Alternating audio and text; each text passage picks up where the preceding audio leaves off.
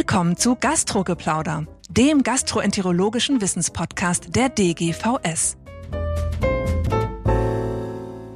Liebe Freundinnen und Freunde des Gastrogeplauders, ganz herzlich willkommen zu einer speziellen Sendung, sozusagen Akutsendung, nämlich vom DGVS-Kongress. Und ich habe mich heute ganz intensiv herumgetrieben auf dem Next-Gen-Tag. Mit mir ist Diana Kühne, eine der beiden Chefinnen der DGVS. Herzlich willkommen. Was ist denn Next Gen? Klingt so nach Labor. Next Gen ist die Abkürzung für Next Generation und diesen Namen haben wir unserem Nachwuchstag der Viszeralmedizin gegeben.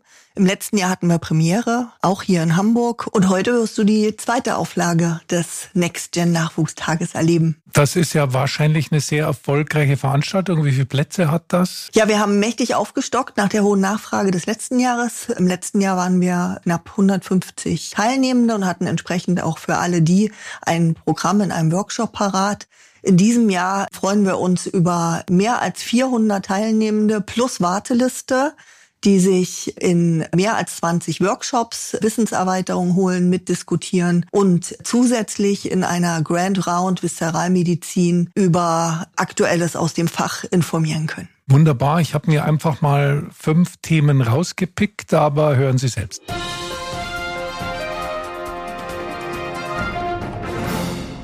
Ich habe mir gedacht, wir gehen sozusagen von den klinischen Veranstaltungen hin zu eher allgemeinen und ich habe mir eine interessante Mischung aus Themen ausgesucht. Es gab einen Kurs über Karzinome des ösophagogastralen Übergangs. Das ist ja im Zusammenhang mit dem Barrett das wichtigste Ziel der Gastroskopie. Und ich freue mich, dass Herr Andreas Brandl aus der chirurgischen Klinik in Heidelberg bei uns ist, der das gemacht hat. Wie war es denn? Um was ging es denn? Ja, wir hatten eine sehr interaktive Session zusammen mit dem Christoph Drese als onkologische, gastroenterologische Sicht. Und wir haben im Endeffekt die AEG-Karzinome von der Tumorgenese, also von der Diagnostik zum einen, über die multimodale Therapie, das heißt Chemotherapie und Operation und aber auch aus gastroenterologischer Sicht über Komplikationsmanagement, was macht man, wenn es zu Komplikationen nach der Operation kommt, besprochen und diskutiert. Also offensichtlich mit dem Schwerpunkt fortgeschrittene AEG-Karzinome, weil die werden ja dann chemotherapiert und, und operiert. Gab es auch einen endoskopischen Teil? Wir haben kurz über die Indikation der endoskopischen Resektion gesprochen, gerade für die Frühkarzinome, die ja für die Frühkarzinome einen Stellenwert hat, weil da das Risiko natürlich für eine Lymphknotenmetastasierung gering ist. Und da gibt's natürlich, wenn es auch selten ist, in, in Deutschland die Indikation, aber die gibt's absolut. Also war das sozusagen umfassende Fortbildung über AEG-Karzinome und die Kurse sind ja alle ausverkauft gewesen.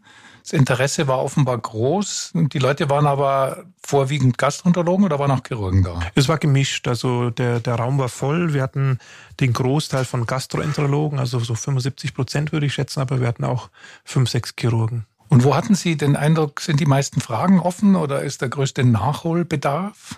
Ich glaube, bezüglich der onkologischen Therapie mit den Guidelines oder auch den neuen Studien, die jetzt gerade zu den Checkpoint-Inhibitoren und auch den Claudin-Antikörpern kommen, das ist relativ Konsens. Da gab es nicht so viel Diskussion. Wo diskutiert wurde, war jetzt zum Beispiel in der Therapie jetzt von Anastomoseninsuffizienz, weil jedes Klinikum macht es ja so ein bisschen anders. Nimmt man einen Endovac oder macht man einen Stand und so.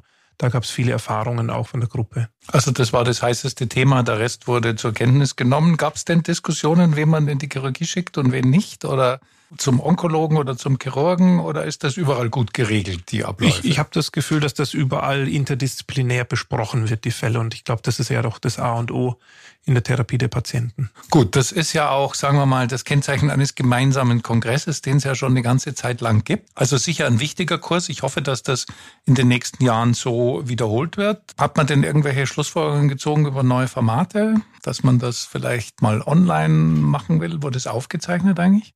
Das wurde nicht aufgezeichnet mhm. heute. Ich denke, gerade jetzt für die AEG-Karzinome ist natürlich ein Paradebeispiel der Interdisziplinarität mhm. unserer beiden Fachgesellschaften, weil wir von der Diagnostik bis zur Therapie und zum Komplikationsmanagement und Follow-up im Endeffekt den Patienten immer in, in beiden Abteilungen sehen. Und es war eine sehr gute Sitzung aus dem Hinblick, ja. Neue Formate. Ich bin immer ein Freund von in Person treffen, weil man dadurch viel besser interagieren kann als jetzt online, wo man doch eine gewisse Limitation hat. Wahrscheinlich sind die Fragen mehr, wenn die Gruppe nicht so groß ist. Wie viel waren es denn? 20? Ich glaube, wir waren 20, 25. 20 ja. Okay. Ja, Herr Brandl, herzlichen Dank für die Übersicht über diese Veranstaltung. Wir gehen jetzt weiter zur nächsten. Vielen Dank.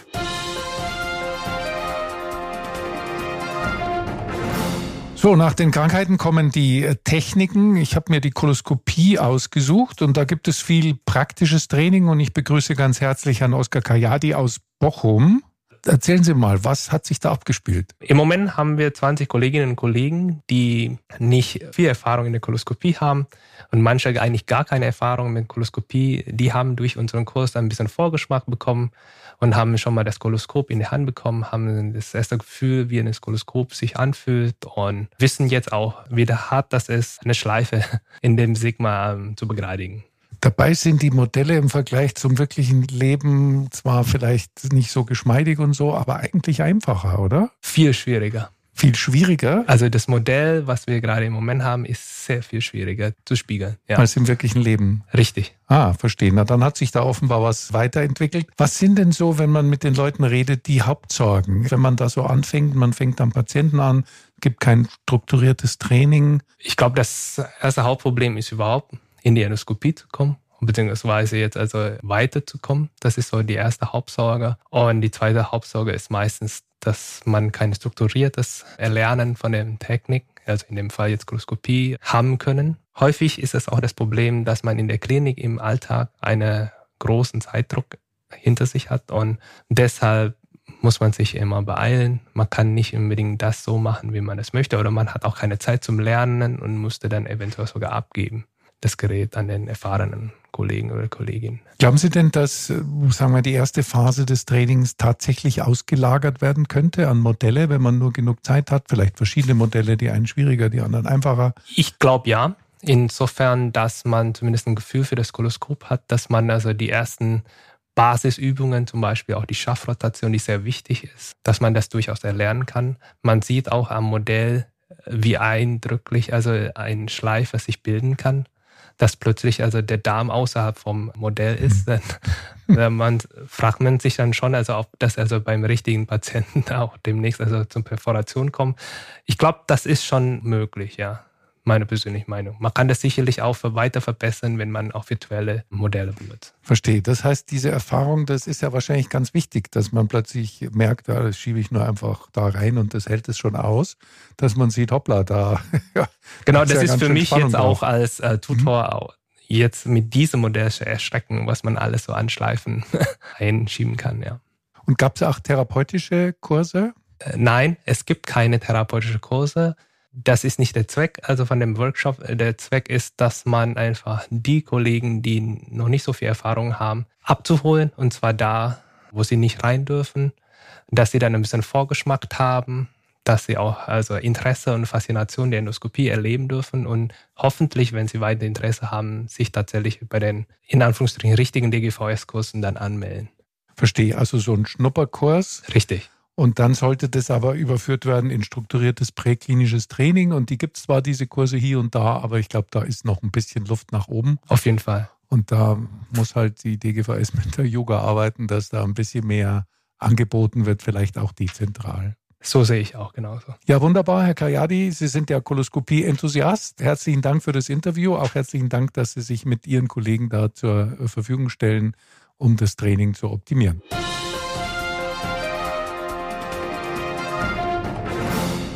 Von den klinischen Themen zu eher allgemeinen, die auch auf großes Interesse stoßen. Eines heißt Submission, Einreichung von Papers. Und ich begrüße ganz herzlich Frau Kim Hondelmann aus Lübeck. Sie sind Chirurgin.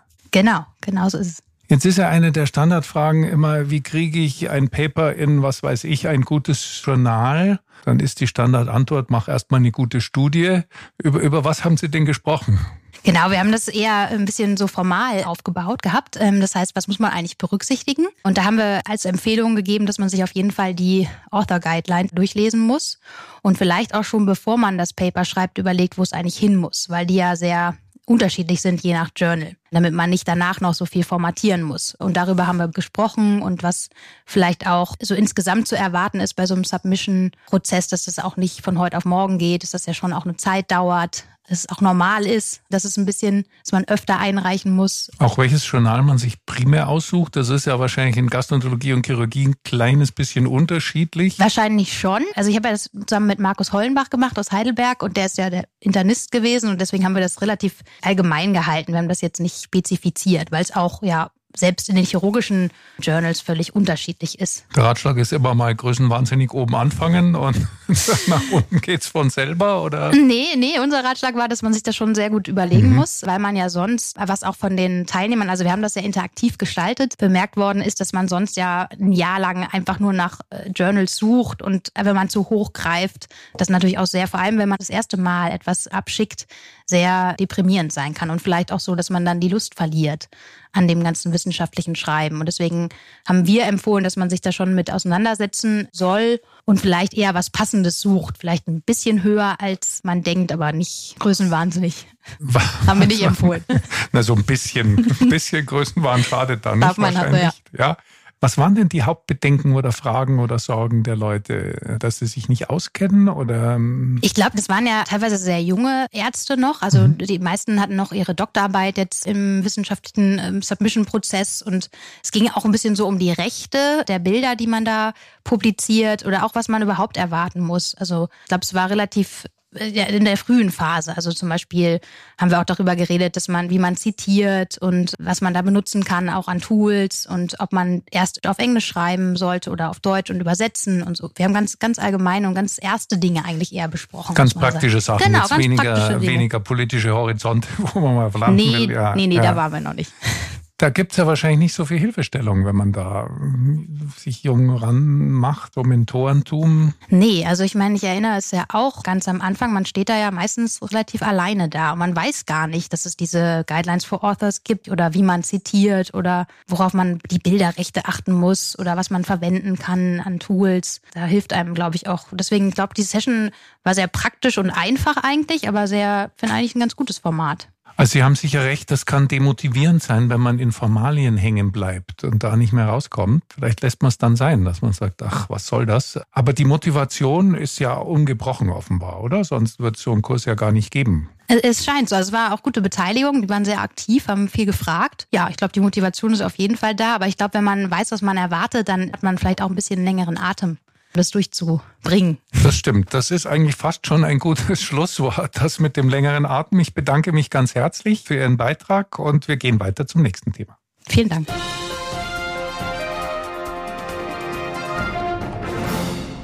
So, nach der Wissenschaft kommen wir zu zwei allgemeinen Themen. Das eine in aller Munde ist Nachhaltigkeit. Und ich begrüße ganz herzlich Miriam Heilani aus Frankfurt. Herzlich willkommen. Erzählen Sie uns doch kurz, was in Ihrer Arbeitsgruppe besprochen wurde. Das ist ja ein Riesenthema. Ja, vielen Dank, Herr Risch. Ja, also Nachhaltigkeit in der Tat ist in aller Munde. Und es ist ja so, dass wenn man jetzt die letzten Jahre, Jahrzehnte in der Gesundheitsversorgung anguckt, ist es ja im Grunde so, dass ein großer Fokus darauf lag, für den individuellen Patienten hochqualitative Versorgung bereitzustellen. Und unbeabsichtigt haben wir damit ja den CO2-Fußabdruck des Gesundheitssektors stark in die Höhe getrieben. Und das ist ja eigentlich ein großer Widerspruch. Eigentlich wollen wir ja den Patienten helfen. Stattdessen befeuern wir durch den hohen CO2-Fußabdruck des Gesundheitssektors noch zusätzlich den Klimawandel und schaden dadurch sekundär eigentlich den Patienten, denen wir eigentlich helfen wollen. Und das überhaupt zu verstehen, diesen Widerspruch an sich und dass wir als Gesundheitssektor so eine hohe Verantwortung auch tragen, das ist schon mal das Erste, was wir überhaupt herausgearbeitet haben in unserer Session zu Nachhaltigkeit. Wobei die Leute, die kamen, wahrscheinlich schon ein gewisses Grundinteresse da hatten, oder? Haben Sie das Gefühl, da waren welche, die sagen, ach so? Ja, klar. Also da ist man natürlich, glaube ich, immer gebiased. Mhm. Also dass diejenigen, die zu solchen äh, Workshops kommen, natürlich immer ein gewisses Grundinteresse daran haben, das stimmt. Aber trotzdem waren große Überraschungen dabei, auch für die Teilnehmer. Wenn man an Nachhaltigkeit denkt, das, was man so im tagtäglichen sieht, ist ja beispielsweise in der Endoskopie, wie nach einer endoskopischen Untersuchung jetzt der Müllberg in der Ecke anfällt, die einmal Kittel, die Hauben, die Mundschütze oder nach einer Blutentnahme, wie der ganze Müll da herumliegt. Und das ist sozusagen der erste Aufhänger, woran man denkt. Und man denkt, das ist der größte Verursacher von CO2-Fußabdruck in der Endoskopie beispielsweise. Das ist ganz anders. Eigentlich spielt der Energiesektor die größte Rolle. Und das ist etwas, was man natürlich als Individuum nur schwer beeinflussen kann und was man auf einer größeren Ebene diskutieren muss. Wir liegen ja wahrscheinlich im Trend, gerade wenn man redet über Industrieprodukte, gibt ja Firmen, die schon sich sehr darum kümmern. Glauben Sie, dass das auch ins Studium mit eingebaut werden müsste, was wir da machen und was das für Auswirkungen hat? Das wäre natürlich hochinteressant. Es müsste im Grunde einen großen Stellenwert einnehmen, auch in der Weiterbildung und in der Ausbildung. Das Bewusstsein wird ja im Grunde ja, sobald man Kontakt hat, so richtig mit der Klinik, auch im Studium, man nimmt am Anfang sofort wahr, naja, wir schmeißen super viel Papier weg, drucken alles darauf aus, der ganze Müllberg, der entsteht, die Türen, die offen bleiben, die Lichter, die anbleiben. Das tut am Anfang irgendwie noch ein bisschen weh, wenn man als Student mhm. oder als Studentin mit dem Gesundheitswesen in Kontakt kommt und dann stumpft man irgendwann ab und akzeptiert das irgendwie.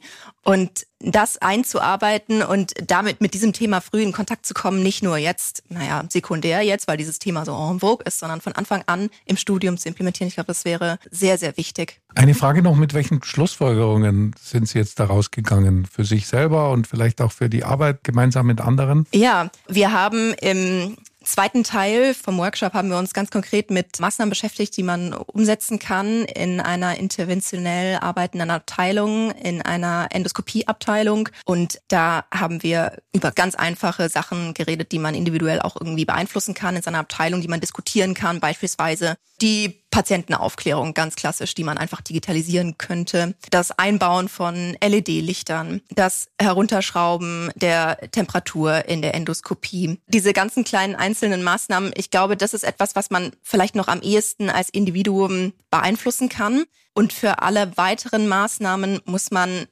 immer auch, was den Energiesektor betrifft, natürlich auf Krankenhausebene schauen. Also mehr Mediziner in die Politik? Ich glaube, das ist nicht verkehrt. Ja, prima. Herzlichen Dank für diese interessanten Ausführungen und wir kommen jetzt zu unserem letzten Beitrag.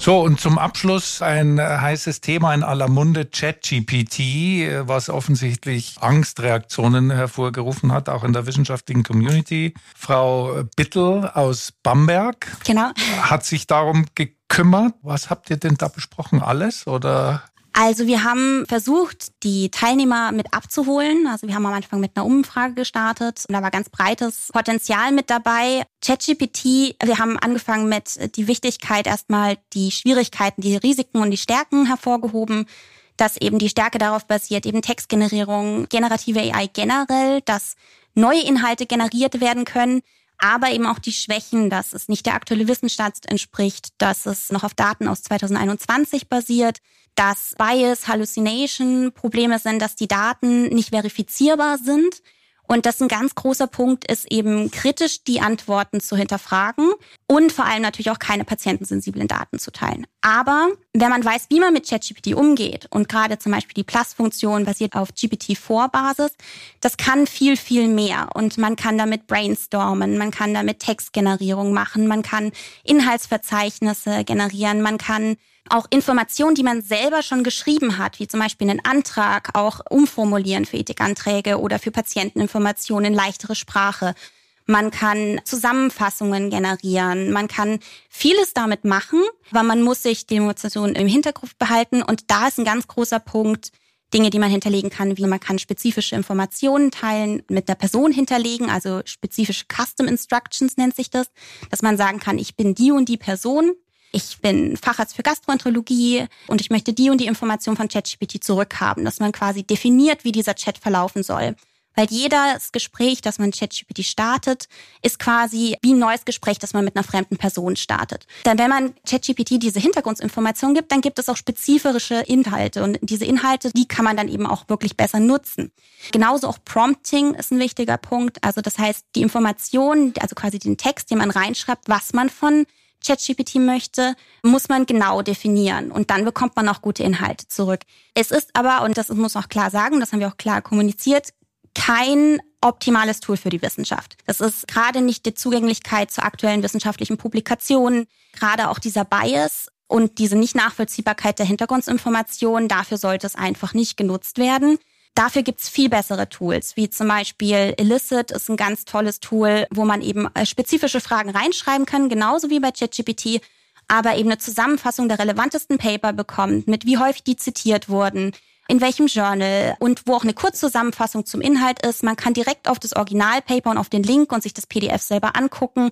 Es gibt zum Beispiel auch SciSpace Copilot. Das ist ein großartiges Tool, was man auch als Plugin in Chrome installieren kann, wo man auf PubMed gehen kann und dann quasi mit diesem Copilot direkt mit dem Artikel chatten kann. Also man hat so viele Möglichkeiten, das ist wirklich spannend. Aber das war jetzt nur mein Teil. Meine Kollegen haben ja wirklich ganz spannende Inhalte aus der klinischen Forschung. Alexander Hahn hat spannende Beispiele aus seiner eigenen Studie gezeigt, wie man eben mit Bildgenerierung eben in der Endoskopie viel machen kann. Also, dass man eben da Pattern feststellen kann, die dann eben helfen können, gezielter Diagnosen auch zu stellen und gezieltere Biopsieentnahme. Und da hat auch Jakob Gabe sehr viel Inhalt noch zu beigetragen, hat einen ganz tollen Chart gemacht zu, wo die verschiedenen Sprachmodelle ihre Stärken haben. Gerade auch nochmal rausgestellt, dass es eben wichtig ist, auf welcher Basis das Large Language Model trainiert wurde. Das heißt, normalerweise, also ChatGPT besteht nur so aus sechs bis sieben Prozent, geht man davon aus, an Daten, die tatsächlich aus dem wissenschaftlichen, medizinischen Bereich kommen. Während, wenn natürlich, wie jetzt zum Beispiel was MedPalm betrifft, das jetzt im Kommen ist, das natürlich explizit auf medizinische Daten trainiert ist, hat natürlich ein viel größeres Anwendungspotenzial. Also ich sehe schon, das sind so viele Begriffe, die man Leuten meiner Generation wahrscheinlich nochmal in einem ausführlicheren Podcast erklären muss. Man kann auf jeden Fall viel dazu sagen. Aber ich nehme aus der Grundstimmung mit, dass die eher positiv war und nicht so angstgetrieben. Nein. Und nein. dass sich jeder klar ist, dass man das Pferd reiten muss und nicht umgekehrt. Absolut. KI ist eine wahnsinnig praktische Unterstützung im Alltag und gibt uns die Möglichkeit, nochmal tatsächlich auch genauer zu arbeiten. Also nicht nur, dass wir uns die Arbeit abnehmen lassen, weil das ist ja nicht Ziel der Sache, sondern dass es uns effektiver macht und dadurch wir in unserer immer limitierten Zeit, die bei uns ja allen limitiert ist, uns die Chance gibt, uns aufs Wesentliche zu konzentrieren. Und da sehe ich das Potenzial und der KI. Das ist ja nicht das erste Hilfsmittel, was wir in den letzten Dekaden genutzt haben, was auch anfangs so ein bisschen skeptisch betrachtet wurde. Ja, wunderbar. Wir können, glaube ich, noch ewig weiterreden, Frau Bittel, aber ich glaube, wir machen da noch mal eine extra Sendung. Das Gerne. war der Abschluss des Next Gen Days, der vollkommen ausgebucht war und große Begeisterung hervorgerufen hat, schon zum zweiten Mal stattgefunden hat. Und ich bin mir sicher, dass diese Erfolgsstory fortgeschrieben wird. Vielen Dank. Ja, das war unser Gastro-Kongress-Geplauder. Ich muss sagen, es hat mir riesen Spaß gemacht und im Übrigen jegliches Gegreine über die nächste Generation hat sich damit vollkommen erledigt, zumindest in der Viszeralmedizin. Und natürlich sollten Sie aus irgendwelchen Gründen noch nicht in Hamburg sein bei der DGVS, kommen Sie am besten mit dem Zug, wie 90 Prozent des heutigen Tages. Wir freuen uns auf Sie. Vielen Dank fürs Zuhören. Das war Gastrogeplauder, der gastroenterologische Wissenspodcast der DGVS.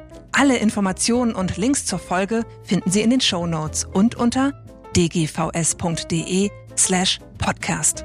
Haben Sie Feedback oder Fragen zur Folge oder möchten Sie ein Thema vorschlagen, dann schreiben Sie uns an podcast.dgvs.de. Vielen Dank fürs Zuhören und bis zum nächsten Mal bei Gastrogeplauder.